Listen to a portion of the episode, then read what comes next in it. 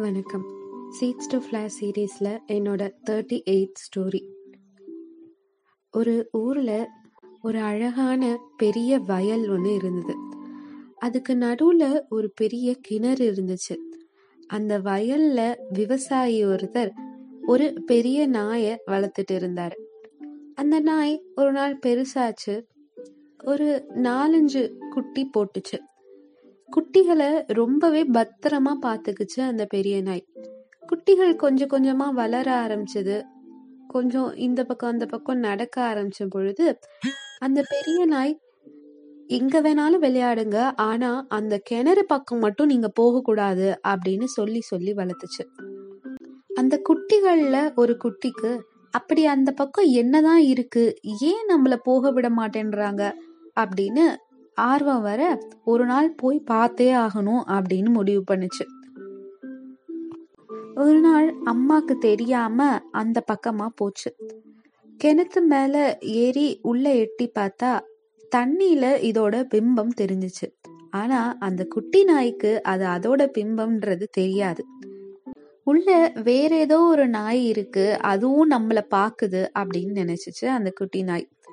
உடனே இது கொலைக்க ஆரம்பிச்சிச்சு. கிணத்துக்குள்ள இருந்த நாயும் திரும்ப குழைச்சதுனால இதுக்கு கோபம் வந்தது. இது பண்ற எல்லாத்தையும் அதுவும் பண்ணவும் அது நம்மள பார்த்து இமிட்டேட் பண்ணுது அப்படின்னு அந்த குட்டி நாய் நினைச்சு ரொம்பவே கோவப்பட்டுச்சு. கோவம் அதிகமானோன்னு நான் அங்க வந்து உன்னை பாத்துக்கிறேன் இரு அப்படின்னு உள்ள குதிச்சிருச்சு.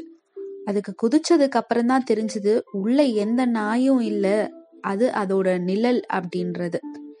உள்ள குதிச்ச அந்த குட்டி நாய்க்கு வெளியில எப்படி வரணும்னு தெரியல. கத்திக்கிட்டே இருந்தது.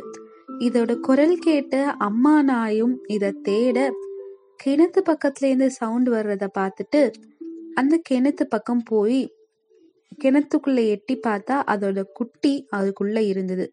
அம்மா நாய்க்கும் என்ன பண்றதுன்னு தெரியல. அதுவும் கத்த ஆரம்பிச்சிச்சு. அது கத்துறத பார்த்த அந்த விவசாயி வந்து அத வெளியில தூக்கி விட்டாரு வெளியில வந்தோன குட்டி நாய அது பயந்து போயிருக்கிறத பார்த்துட்டு அம்மா நாய் பத்திரமா அது தூக்கிட்டு அதோட இடத்துக்கு போச்சு. பெரியவங்க எப்பொழுதும் நம்மளோட நல்லதுக்கு தான் சொல்லுவாங்க. பெரியவங்க பேச்ச மீறக்கூடாது. அவங்க பேச்சு படி நடந்துக்கணும் அப்படின்னு அந்த குட்டி நாய்க்கு மட்டும் இல்ல நமக்கும் புரிஞ்சிடுச்சு. நன்றி.